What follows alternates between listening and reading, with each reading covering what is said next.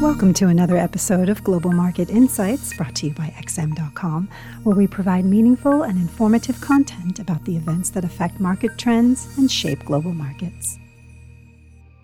Hello, and thank you for joining us at XM.com. This is the Daily Market Comment Podcast by Raf Boyadjian for Tuesday, June 21st. I'm Christina Marujos. The market turmoil sparked by last week's round of central bank rate hikes proceeded further on Tuesday as worries about a recession were put on hold while investors weighed the risks ahead of some key data and a congressional testimony by Fed Chair Jerome Powell. European stocks were headed for a second day of gains and Asian markets were mostly higher, with Wall Street futures also pointing to solid gains when US traders returned from their long weekend holiday. Nothing much has changed since last week surrounding expectations expectations about central bank tightening are signs that inflationary pressures may be moderating. Recession is still the foremost concern for investors, so this week's rebound in equity markets looks more like a technical correction following the heavy selling over the course of the previous two weeks. The pause in the bond round is also likely aiding sentiment as yields settle below their recent highs. The 10 year US yield came close to breaching 3.5% after the Fed hiked rates by a bigger than expected 75 basis points last Wednesday. Powell will be speaking before both chambers of Congress on Wednesday and Thursday and may signal that more aggressive rate increases will be needed to combat stubbornly high inflation.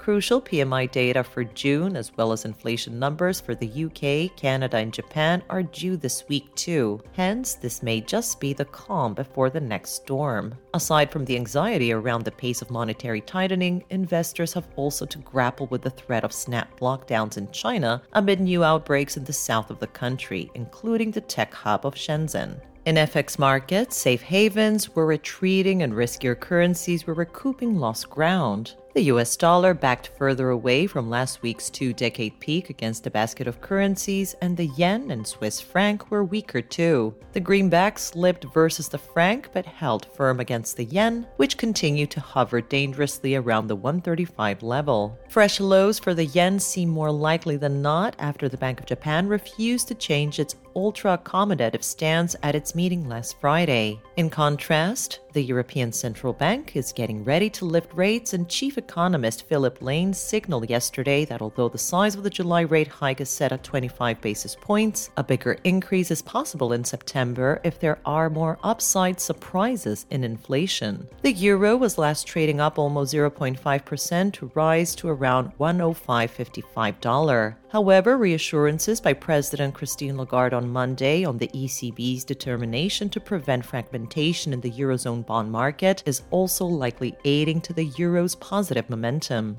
The pound was up too, testing the $123 handle and drawing support from relatively hawkish remarks by the Bank of England's Catherine Mann. Investors are sensing some inklings of a hawkish shift by the Bank of England, and Mann was one of the three MPC members that dissented to vote for a 50 basis points hike. Furthermore, both Mann and chief economist Hugh Pill, who spoke earlier today, have cited the exchange rate as a cause for concern when it comes to the inflation risks. The Australian dollar was another strong gainer, though it lagged the Canadian dollar, which was today's biggest winner, firming to around $129.10 ahead of domestic retail sales figures expected later today. The Aussie, meanwhile, along with the Kiwi, was benefiting from the improved risk sentiment but its advances were capped by Reserve Bank of Australia Governor Philip Lowe, who played down the prospect of rate rises bigger than 50 basis points in a speech earlier today.